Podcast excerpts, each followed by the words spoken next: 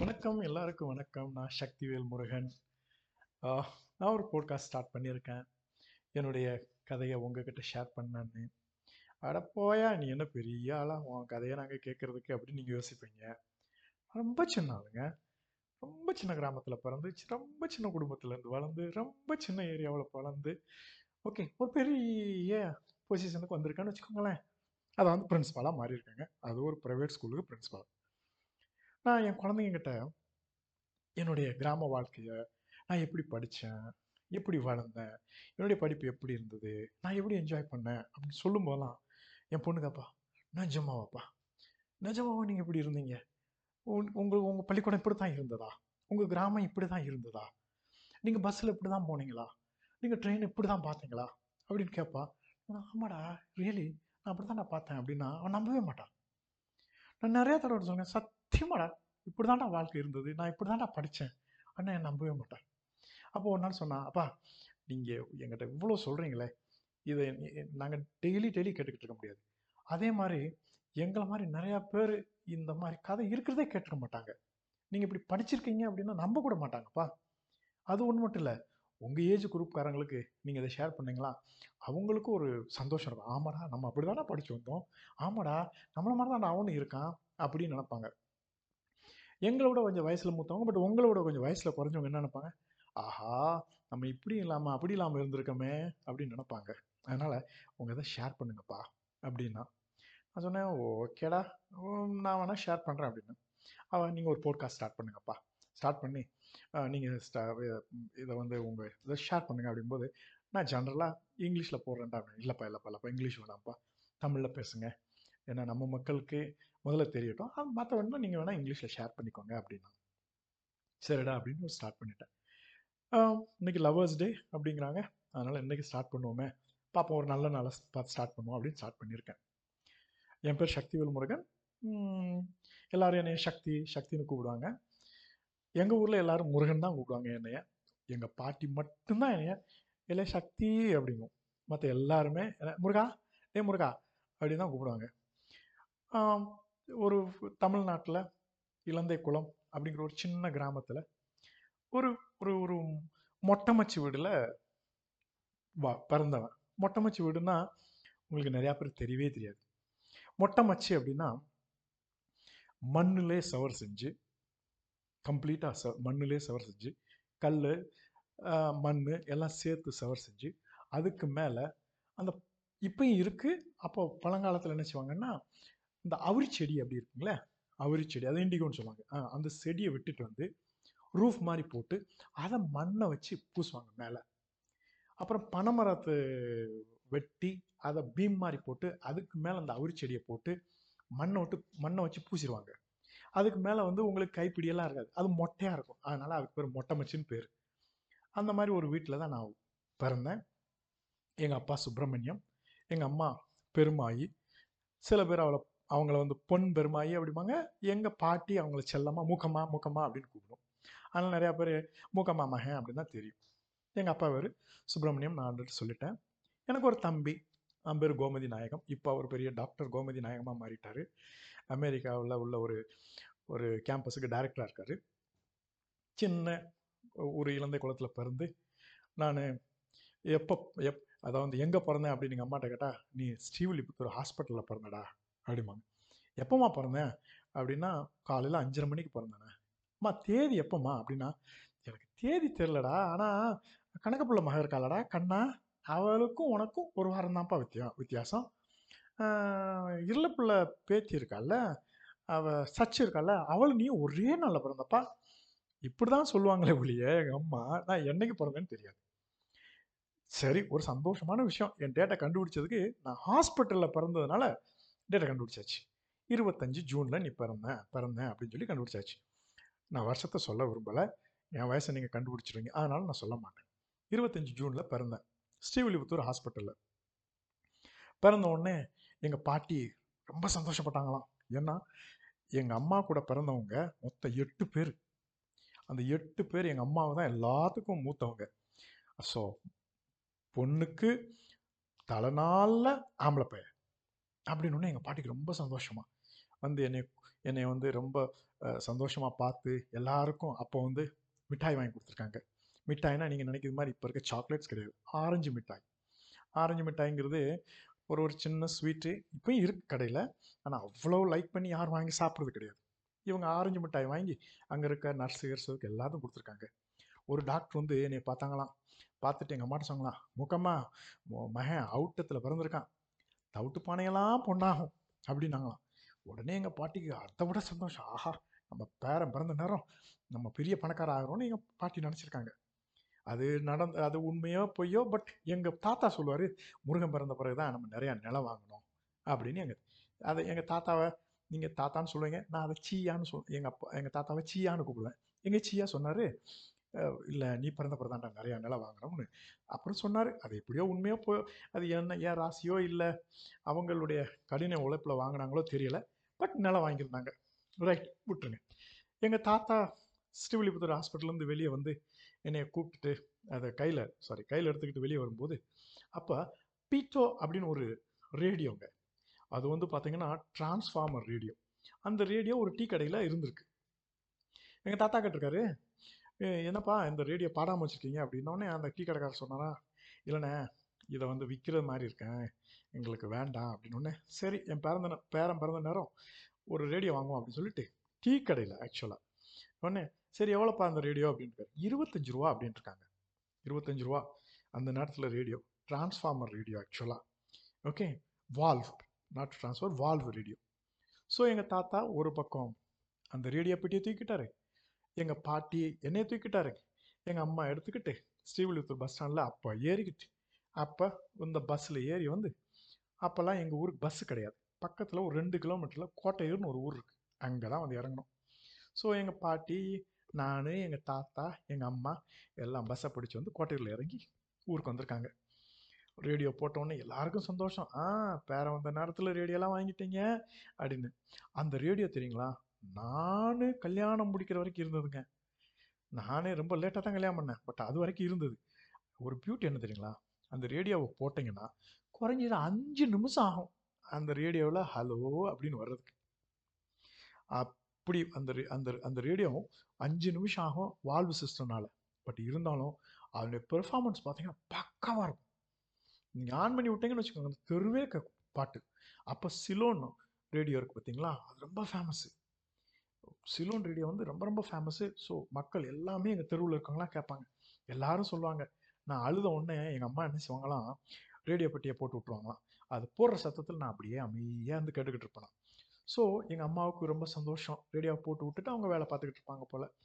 இப் எனக்கு என்னுடைய பழைய நினைவு அப்படின்னா எங்கள் அம்மா சொன்னது இதுதாங்க. அதுக்கப்புறம் நான் எப்படி வளர்ந்தேன்?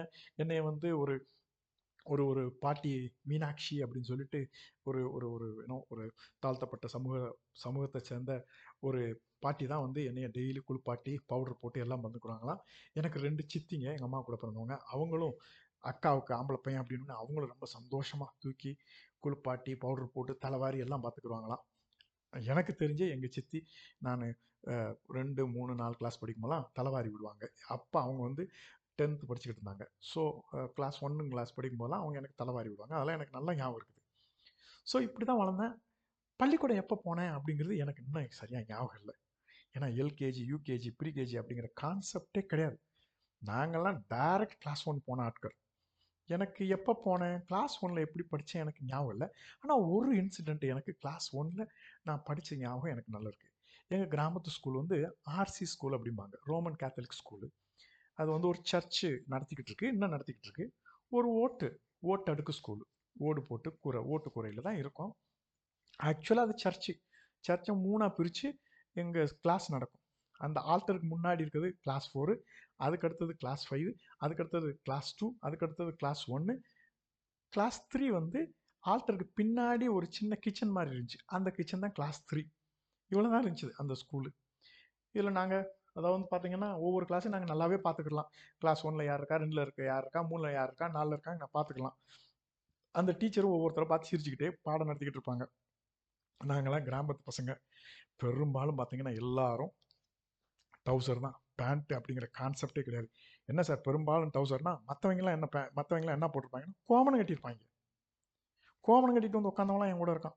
பையங்க.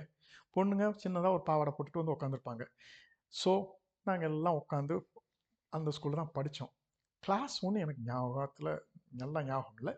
பட் கிளாஸ் டூவில் ஒரு ஒரு இன்சிடென்ட் நடந்துச்சு. அதனால் எனக்கு கிளாஸ் டூ நல்லா ஞாபகம் இருக்குது.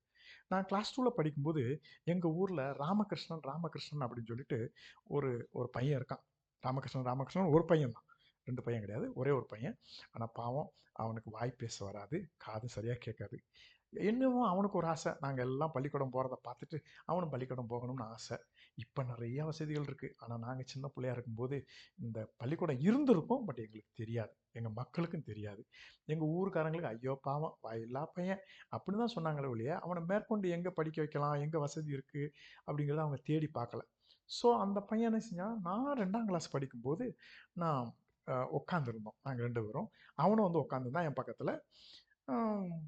எங்கள் ஹெட் மாஸ்டர் சேதுராமன் அப்படிங்கிற ஒரு ஒருத்தர். அவர் பேர் சேதுராமன். அவர் அஞ்சாம் கிளாஸ் எடுப்பார். நாலாம் கிளாஸும் அவர் தான் எடுப்பார். மூணாம் கிளாஸ் ராசம்மா டீச்சர்னு ஒரு டீச்சர் எடுத்தாங்க. ரெண்டாம் கிளாஸு பால் சார் பவுல் வாத்தியார் அப்படின்னு சொல்லி எடுத்தார். கிளாஸ் ஒன்று எனக்கு எனக்கு நல்லா ஞாபகம் இல்லை. அவர் சார் பேர் எனக்கு ஞாபகம் இல்லை. பட் அவர் வந்து கோபாலபுரத்துலேருந்து வர்றாரு அப்படின்னு சொல்லுவாங்க. அதனால் கோபாலபுரத்து சார் அப்படிம்போம் இந்த ராதா ராமகிருஷ்ணன் என்ன செஞ்சான்? என் கூட வந்து உட்காந்துருந்தான் எங்கள் ஹெட் மாஸ்டர் அவர் சைக்கிளில் தான் வருவார். காடநேரி அப்படிங்கிற ஒரு ஊர்லேருந்து சைக்கிளில் வருவார் எங்கள் ஊருக்கு. ஒரு பத்து கிலோமீட்டர் வருவார். அந்த சைக்கிள் என்ன செய்வார்? அந்த ஸ்கூல் கிளாஸ் ரூமுக்குள்ளே நிறுத்தி வச்சிருவார். சர்ச் தானே வெளியே வச்சு அவனா தூக்கிடுவான்னு சொல்லிட்டு ஸ்கூல் கிளாஸ் ரூமுக்குள்ளே வச்சிருப்பாரு. நாங்கள் என்ன செய்வோம்? அந்த சைக்கிள் ஓரத்துலேயே உட்காந்துக்கிட்டு கிளாஸ் நடந்துக்கிட்டு இருப்போம். அப்போ ஸ்லேட்டு தான். ஸ்லேட்டும் குச்சி தான். நோட்டு கிட்டுங்கிற கான்செப்டே கிடையாது. பென்சிலுங்கிறது நான் யோசிச்சு கூட பார்த்ததில்ல. பேனாங்கிறது நான் கனவுல கூட பார்த்ததில்ல. வெறும் என்னது ஸ்லேட் குச்சி தான். ஸோ நாங்கள் எல்லாம் உட்காந்துருந்தோம் ராமகிருஷ்ணனும் வந்து உட்காந்துருந்தான் நாங்கள் எல்லாம் அவர் ரெண்டாவது வாத்தியார் பால் சார் பால்ராஜ் சார் எங்களுக்கு சொல்லிக் கொடுக்கும்போது நாங்கள் எல்லாம் கற்றுக்கிட்டே இருந்தோம். அதனால் பெரும்பாலும் நாங்கள் என்ன செய்வோம்னா காலையில் இங்கேருந்து போனோமா போனோன்னே வாய்ப்பாடு தான். எல்லாரையும் உட்கார வச்சுருவாங்க. ஒன்றாம் கிளாஸ்லேருந்து அஞ்சாம் கிளாஸ் வரைக்கும் உட்கார வச்சுருவாங்க. எல்லாரையும் வரிசையாக கிளாஸ் உட்கார வச்சுட்டு வாய்ப்பாடு சொல்ல சொல்லுவாங்க. ஓ ரெண்டா ரெண்டுன்னு ஒரு பையன் சொல்லுவான். ஸ்கூலே சொல்லும் ஓ ரெண்டா ரெண்டு ரெண்டு ரெண்டா நாலு அப்படிம்பாங்க. ரெண்டு ரெண்டா நாலு அப்படிம்போம். இவங்க எங்களுக்கு எல்லாத்தையும் நாங்கள்லாம் ஒழுங்காக சொல்கிறோமா அப்படின்னு பார்க்குறதுக்கு ஒரு லீடர் இருந்தார். அவருக்கு பேர் சட்டாம்பிள்ளை அப்படிம்பாங்க. அவன் ஆக்சுவலாக லீடர்னு சொல்ல மாட்டாங்க. இப்போ இப்போ சொல்கிறோம் லீடர் அப்போ அங்கே சட்டாம்பிள்ளைம்மா சட்டாம்பிள்ளை அவர் என்ன செய்வார்? முன்னாடி நின்றுக்கிட்டு எல்லாம் சொல்கிறானா அப்படின்னு பார்த்துட்டு இருப்பார். அவர் தான் வந்து யார் அடுத்த வாய்ப்பாடை சொல்லணுங்கிறது முடிவு பண்ணுவார். அந்த பையன் தான் முடிவு பண்ணுவான். அப்போ அவன் என்ன செய்வான்? அவனுக்கு பிடிச்சவன்னா கூப்பிட்டீங்க வாடா அப்படின்னு சொல்லிட்டு நீ அஞ்சா வாய்ப்பாடு சொல்லு அப்படிமா அஞ்சு ஒன்றா அஞ்சு அஞ்சு ரெண்டா பத்துன்னு குயிக்காக சொல்லிட்டு போயிடுவான். பிடிக்காதவன்னு வச்சுக்கேன் அவன் எட்டாம் வாய்ப்பாடு சொல்லு இல்லை பன்னிரெண்டாவது வாய்ப்பாடு சொல்லு இல்லை பதிமூணாவது வாய்ப்பாடு சொல்லு அப்படிமா நாங்கள் படிக்கும்போது வாய்ப்பாடுங்கிறது பதினாறாவது வாய்ப்பாடு வரைக்கும் சொல்லணும். எப்படின்னா பதினாறு ரெண்டு பதினாறா இரநூத்தி ஐம்பத்தி ஆறு அப்படின்னு முடிக்கணும். அந்த வரைக்கும் இப்போ ரெண்டாவது வாய்ப்பாடு சொல்லணும்னாலும் பதினாறு ரெண்டு ரெண்டா முப்பத்தி ரெண்டு அப்படின்னு பதினாறு வரைக்கும் சொல்லணும். அப்போ அந்த சட்டாம்பில் என்ன செய்வான் தெரியுமா? எவனுக்கு பிடிக்கலையோ எவனை இவனுக்கு பிடிக்கலையோ அவனை கூப்பிட்டீங்க வாடா நீ பதிமூணாவது வாய்ப்பாடு சொல்கிற அப்படிமா பேபவன் முடிச்சோன்னு வச்சுக்கேன் அப்படியே நிற்க வச்சிருவான். எங்கள் ஹெச்எம் எங்கள் ஹெட் மாஸ்டர் அவர் வந்து தலைமை ஆசிரியர் அப்படிம்பாங்க. அவர் வந்த உடனே சார் இவன் உன் ப பதிமூணாவது வாய்ப்பாடு சொல்லலை சார் அப்படிம்பான். ஸோ போட்டு விட்ருவான் இதனால் இந்த வாய்ப்பாடு முதல்ல நடக்கும். அது முடிஞ்ச பிறகு தான் எல்லாரும் எல்லாரும் வாத்தியாரும் வருவாங்க. அவங்க அவங்க கொண்டு வந்த சாப்பாடு என்ன தூக்குவாளி எல்லாம் ஒரு மூலையில் வச்சுட்டு வாங்கடா எல்லாம் இங்கே வாங்கடா கிளாஸில் வாங்கடா அப்படின்னு சொல்லி அவங்க அவங்க கிளாஸை கூட்டு போயிடுவாங்க. இந்த ரெண்டாம் கிளாஸில் நான் சொன்னேன்ல ராமகிருஷ்ணன் என் பக்கத்தில் உட்காந்துருந்தான்னு எங்கள் ஹெட் மாஸ்டர் சை சைக்கிளை கொண்டாந்து எங்களுக்கு பின்னாடி வச்சுட்டாரு. நாங்கள் எல்லாம் உட்காந்துருக்கோம் உட்காந்த உடனே இவன் என்ன செஞ்சான்? இந்த ராமகிருஷ்ணன் அவனுக்கு பாவம் அவனுக்கு தெரியாது என்ன பண்ணணும் அப்படின்னு. அவன் திரும்பி பார்த்து அந்த சைக்கிளில் இருக்க வால் டியூப் அப்படின்னு சொல்லுவாங்க தெரியுமா? அந்த காற்று அடிக்கிறதுக்கு ஒரு டியூப் வச்சுருப்பாங்க இல்லையா? ஒரு இன்லெட்டு அதை தெரியாமல் புளி விட்டுட்டான். புளி விட்டோடனே டஷ்ன்னு சத்தம். எல்லாரும் திரும்பி பார்த்தோம். திரும்பி பார்த்தோன்னே அவனுக்கு சத்தம் வந்தது கேட்கல பட் நாங்கள் எல்லாரும் பார்த்தது அவனுக்கு ஒரு மாதிரியா போச்சு. எல்லாரையும் அப்படியே பறக்க பறக்க பறக்க பறக்க பார்த்தான் எங்களை பார்த்துட்டு பார்த்துட்டு பே பே அப்படின்னா நாங்கள் என்ன சொல்றது? எங்களுக்கு பயம். எங்கள் ஹெட் மாஸ்டர் போட்டு மிதிச்சிருவார் எங்களை. நான் அப்படியே பார்த்துக்கிட்டே இருந்தோம். எங்கள் பிரின்சிபல் எங்கள் ஹெட் மாஸ்டர் வந்தார். அந்த சேதுராமன்கிறவர்.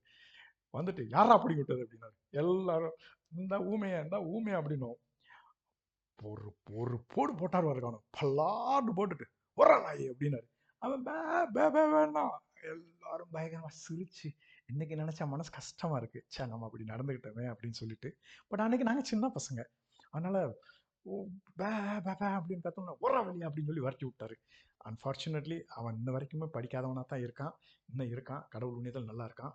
ஓகே ஸோ இந்த இன்சிடெண்ட் கிளாஸ் டூவில் நடந்தது மட்டும் எனக்கு ஞாபகம் இருக்குது அப்புறம் எனக்கு பால் வாத்தியார் எப்படி சொல்லி கொடுத்தாரு என்ன சொல்லி கொடுத்தாரு அப்படின்லாம் ஞாபகம் இல்லை. பெரும்பாலும் நாங்கள் வாய்ப்பாடு ஆனால் அவனை மட்டும்தான் எழுதுறது. ஏபிசிடிங்கிறது நான் அஞ்சாம் கிளாஸில் தான் பார்த்தேன். ஸோ ஆனால் அவனை எழுதுறது அப்புறம் ஒன்று ரெண்டு சொல்லி கொடுக்குறது இதோட முடிஞ்சு பொழுத கடத்தி போச்சு. எனக்கு அந்த வருஷம் நான் ஞா- ஞாபகம் இருக்குது. அப்புறம் அடுத்த கிளாஸ் த்ரீக்கு போகணும் அப்படின்னா எங்களுக்கு எக்ஸாம் எப்படி தெரியுங்களா? ஒன்றும் கிடையாது. அடுத்த வருஷம் தொடங்குறதுக்கு முன்னாடி எங்கள் சார் எல்லாம் வருவாங்க. கிளாஸ் டூவில் உட்காந்துருப்போம் class class two class three class four class five fifth வரைக்கும் தான் இருந்தது. டேய் எத்தனை பேர்ரா கிளாஸ் த்ரீக்கு போ இது மூணாம் கிளாஸுக்கு கிளாஸ் த்ரீன்னு கூட தெரியாது. எத்தனை பேர்ரா மூணாம் கிளாஸுக்கு போனோம்? கை தூக்குங்கடா அப்படிம்பாரு எல்லாரும் கை தூக்கும் போங்கடா நீங்கள் எல்லாம் மூணாம் கிளாஸ் அவ்வளோதான் இதுதான் எங்கள் எக்ஸாம் நான் எக்ஸாம் முலாண்டு பரீட்சை அதாவது ஃபைனல் எக்ஸாம் நான் எழுதுனதே கிடையாது. ஸோ எல்லாம் மூணாம் கிளாஸ் போங்கடான்னு ஸோ மூணாம் கிளாஸுக்கு போனோம். மூணாம் கிளாஸ் போனோம்னா என்னென்னா அங்கே ராசம்மா டீச்சர் அப்படின்னு. எனக்கு பெரியம்மா ஆக்சுவலாக எங்கள் நிறையா பேருக்கு அவங்க சொந்தக்காரங்க தான். ஏன்னா சின்ன கிராமம். ஸோ ராசம்மா டீச்சர் இருப்பாங்க. அவங்க எப்படி தெரியுமா? அவங்க என்ன தெரியுமா? இப்போ பவுல் வாத்தியார் எப்படி ரொம்ப செல்லமாக எங்களை பார்த்துக்கிட்டாரோ ராசம்மா டீச்சரு ரொம்ப ஸ்ட்ரிக்டான லேடி அவங்க என்ன செய்யுங்கன்னா நீங்கள் ஏதாவது தப்பு பண்ணிங்கன்னா அந்த ஸ்லேட் கட்டை இருக்குல்ல ஸ்லேட்டை வச்சே தலையில் நங்கு நங்கு நங்கு நங்கு நடிப்பாங்க ஆனால் நிறையா பேர் கிளாஸ் த்ரீக்கு போகிறதுக்கு பயப்படுவோம் ஸோ ரெண்டாம் கிளாஸில் எத்தனை பேர்ரா கிளாஸ் த்ரீக்கு போகிறீங்க அப்படின்னு கேட்டால் எவனுமே கை தூக்க மாட்டேன்ட்டான். ஏன்னா அங்கே ராசமா டீச்சர் இருக்காங்க. இவனும் கை தூக்கலாம் அப்புறம் டீச்சர் எப்படி அங்கே கிளாஸ் த்ரீக்கு எப்படி போகிறது அதனால என்ன செய்வாங்க? ஏ கை தூக்காதவன்லாம் கிளாஸ் த்ரீ போகலாட்டாரு பவுல்வாத்தியார் ஸோ நாங்கள் எல்லாம் கிளாஸ் சிரியில் உட்காந்துருந்தோம் நிறையா ஃபன்னி இன்சிடென்ட் நடக்கும். என்னன்னா இப்போ உதாரணத்துக்கு நாங்கள் எல்லாருமே கீழே தான் உட்காந்துருப்போம் நாங்கள் எல்லாம் கிழக்கு பார்த்து சோரை பார்த்து உட்காந்துன்னு வச்சுக்கோங்களேன் கேர்ள்ஸ் எல்லாம் மேற்க பார்த்து சோரை பார்த்து எங்களை எதிர்த்து உட்காந்துருப்பாங்க ஸோ எனக்கு என்ன என்ன என்ன ஜோ என்ன ஜோக்கெல்லாம் இருக்குன்னா பசங்க உட்காந்துருக்கிறது அவனோட கேர்லெஸ்ஸாக உட்காந்துருப்பான் பொண்ணுங்களும் அதே மாதிரி கேர்லெஸ்ஸாக உட்காந்துருக்கும் எங்கள் ராசமா டீச்சர் என்ன செய்வாங்க ஏய் மூடுறி. ஏய் ஒழுங்கா உட்காருறி. அப்படின்ட்டே இருப்பாங்க. எனக்கு அந்த கிளாஸ் த்ரீல அது ஒரு ஒரு நல்ல ஞாபகம் இருக்குது அப்புறம் ராசமா டீச்சர் என்ன செய்வாங்க எல்லாம் பெரும்பாலும் சொந்தக்காரங்களா இருக்காங்கல்ல. டேய் உங்கள் அப்பான்ட்ட சொல்லி உன்னைய ஒழுங்காக வெளுத்து வாங்க சொல்லண்டா அப்படிம்பாங்க. அதே மாதிரி அந்த பொம்பளை பிள்ளைங்கள நீ என்ன ஒ- உட்கார மாட்டேங்கிற. அட கொடுக்க உட்கார முடியாது ஆம்பளை பையன் முன்னாடி உட்காந்துருக்க தெரியலையா? இப்படிதான் பப்பரப்பான்னு உரிச்சிட்டு உட்காந்துருப்பியா அப்படிம்பாங்க. எனக்கு இந்த விஷயங்கள் எங் அந்த ராசமா டீச்சர் எனக்கு சொன்னது நல்லா அவங்கள டீச்சர் டீச்சர்னே கூப்பிடுவேன். ஒரு காலத்தில் அவங்க நான் பெரியவனாகி கல்யாணம் முடித்த பிறகும் அவங்கள டீச்சர்னு கூப்பிட்டேன். அவங்க ஒரு நாள் சொன்னாங்க டேய் நான் இப்போ டீச்சர்டா இப்போ உனக்கு டீச்சர் இல்லடா பெரியம்மான்னு கூப்பிட்றா அப்படிங்கும். பட் என்னன்னு தெரியல எனக்கு அவங்கள பெரியம்மான்னு கூப்பிட மனசே வரல. டீச்சர்னு தான் கூப்பிட்டுக்கிட்டே இருந்தேன். இப்போ ஷீஸ் நோ மோர் பட் என்னால் அவங்கள மறக்க முடியாது. அவங்க தான் மொத முத எனக்கு வாழ்க்கையில் கணக்குன்னா என்னன்னு சொல்லி கொடுத்தாங்க. எனக்கு நல்லா ஞாபகம் இருக்குது கூட்டல் அப்படின்னு சொல்லிட்டு ரெண்டு ப்ளஸ் ரெண்டு எத்தனைடா அப்படின்னு என்கிட்ட கேட்டாங்க. என்னைய முருகான் தான் எல்லாருமே கூப்பிடுவாங்க. உடனே ரெண்டு ப்ளஸ் ரெண்டு எத்தனைடா அப்படின்னாங்க. தெரியல டீச்சர் அப்படின்னேன் தெரியலையா இங்கே வா அப்படின்னு சொல்லிட்டு எங்களை எல்லாத்தையும் வெளியே கூப்பிட்டு போய் டேய் நீ ஒரு கல்லடு நீ ஒரு கல்லடு எல்லாம் வெளியே போய் உட்காந்துருக்கோம் அந்த ஸ்கூலை விட்டு வெளியே கிரவுண்டில் மண்ணில் கீழே உட்காந்துருக்கோம் எல்லாரும் செருப்பு அப்படிங்கிறது எங்களுக்கு கிடையாது. செருப்பு நாங்கள் போட்டதே இல்லை. டவுசர்லேயே பார்த்தீங்கன்னா பின்பக்கம் கிழிஞ்சிருக்கும். நாங்கள் எல்லாரும் போஸ்ட் பாக்ஸ் போஸ்ட் பாக்ஸ் அப்படின்னு சொல்லுவோம். ஓகே கிழிஞ்சிருக்கும். பட் இருந்தாலும் நாங்கள் அந்த நேரத்தில் அதை ஒரு வித்தியாசமாக எடுத்துக்கல. அது ஒரு அசிங்கமாக எங்களுக்கு தெரியலை. உட்காந்துருப்போம் வெளியே உட்காந்துருந்தோம் எல்லாம் உட்காருங்கடா அப்படின்னு ஒன்று ஒரு பையன் உட்காந்து ஆ அப்படின்னு வந்துருச்சான் என்னடா அப்படின்னா டீச்சர் குண்டியில் கல் குத்திருச்சு டீச்சர் அப்படின்னா எல்லாரும் சிரிச்சான். சரி வாங்கடா அப்படின்னு சொல்லிட்டு அப்புறம் புல்ல உட்காரா அப்படின்னு சொல்லி புல்ல உட்காந்தோம் உட்காந்து டேய் முருகா நீ ஒரு ஒரு ரெண்டு கல்லடு அப்படின்னாங்க. உடனே நான் ரெண்டு கல் எடுத்துட்டேன். இன்னொரு பையன் டே நீ ஒரு நாலு கல் எடு. அப்படின்னாங்க. அவங்க நாலு கல் எடுத்தான் இன்னொருத்தன் டே நீ ஒரு மூணு கல் எடு. அப்படின்னாங்க. இப்படியே எல்லாரையும் பார்த்தீங்கன்னா ஒரு இருபது கல் எடுக்க சொல்லிட்டாங்க. நாங்கள் எடுத்துட்டோம். இதில் என்ன பியூட்டினா எங்களுக்கு கவுண்டிங் தெரியாது. எங்களுக்கு யாரும் சொல்லி கொடுக்கல. ஒன்று ரெண்டு இப்படி எழுதணும் அப்படின்னு கிளாஸ் டூ வரைக்கும் உண்மையிலே எனக்கு ஞாபகம் இல்லை. ஒன்றாம் கிளாஸ் இந்த ஒன்று ரெண்டுலாம் எழுதுற மாதிரி எனக்கு ஞாபகம் இல்லை. பட் அந்த டீச்சர் நீ ரெண்டாவது ரெண்டு நீ ரெண்டு கலர்ரா நீ நாலு கலர் அப்படின்னு நாங்கள் எடுத்துட்டோம். எனக்கே ஆச்சரியம். எப்படா எடுத்தோம்? அப்படின்னு. இப்போ நான் யோசிச்சு பார்க்குறேன் எப்படி நம்ம சொல்லியே கொடுக்கல நம்ம எப்படி எடுத்தோம் அப்படின்னு. உடனே அவங்க டீச்சர் என்ன சொன்னாங்க? சரி முருகா நீ ரெண்டு கல்லு ஒன்று தரல கொண்டா இங்கே வை. டேய் சில்ற. ஆக்சுவலாக அவன் பேர் சில்ற கிடையாது. அவன் பேர் சின்ன பெரிய சாமி ஆனால் அவன் வளவளவளன்னு பேசுவான்னு சொல்லிட்டு இப்போ நான் பேசுகிறேன் அந்த மாதிரி. வளவளன்னு பேசுவான்னு சொல்லி அவன் பேர் சில்ற. சில்ற மாதிரி கலகல கலகலன்னு இருப்பான் அப்படிங்கிறதுக்காண்டி அவனை சில்றன்னு கூப்பிடுவான். ஏய் சில்ற இங்கே வாடா. நீ மூணு கல்லு கொண்டு வந்திருக்கியா போடு மொத்தம் போடு. ரெண்டு பேரும் போடுங்கடான்னாரு. ரெண்டு பேரும் போடுங்கன்னு சொன்னாங்க. போட்டோம். இப்போ என்னங்கடா மொத்தம் எத்தனை இருக்குது அப்படின்னாங்க. அஞ்சு கல் இருக்குது டீச்சர் அப்படின்னு ஸோ அதாவது வந்து ரெண்டு கல்லையும் மூணு கல்லையும் சேர்த்தா எத்தனை கல் வருது? அப்படின்னாங்க. அஞ்சு கல் வருது டீச்சர் அப்போ ரெண்டையும் மூணையும் கூட்டினா எத்தனை வரும்? அப்படின்னாங்க. எங்களுக்கு தெரியாது டீச்சர் அப்படின்னும்.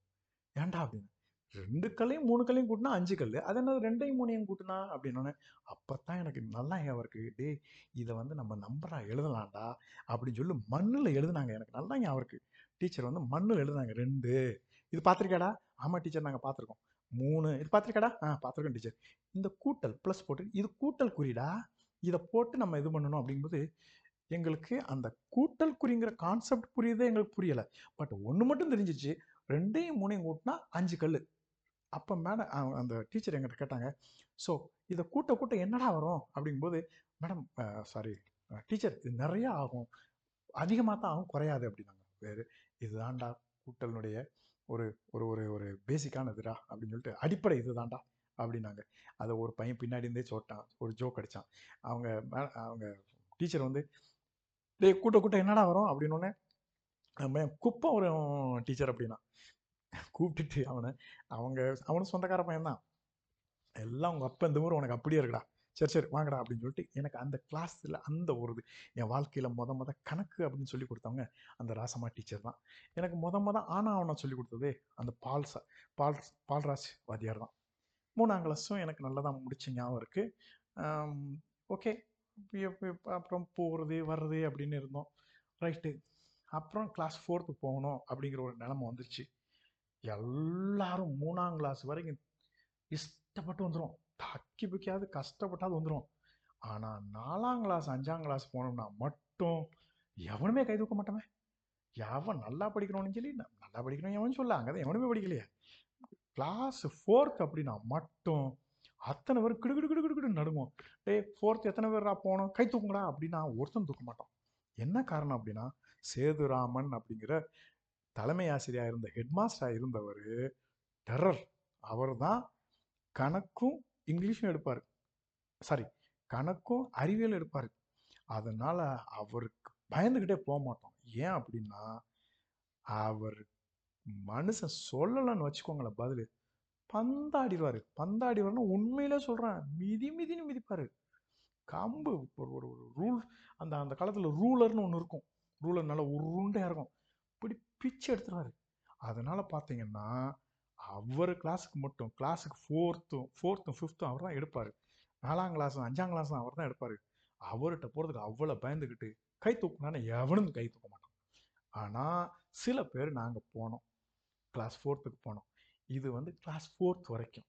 ஆனால் நாங்கள் எப்படி ஸ்கூல் டயத்தை ஸ்பெண்ட் பண்ணோம்? எங்களுடைய ஸ்கூல் டைம் எப்படி இருந்தது? நாங்கள் எப்படி போனோம் அப்படிங்கிறத அடுத்த அடுத்த எபிசோடில் சொல்கிறேன் தேங்க்யூ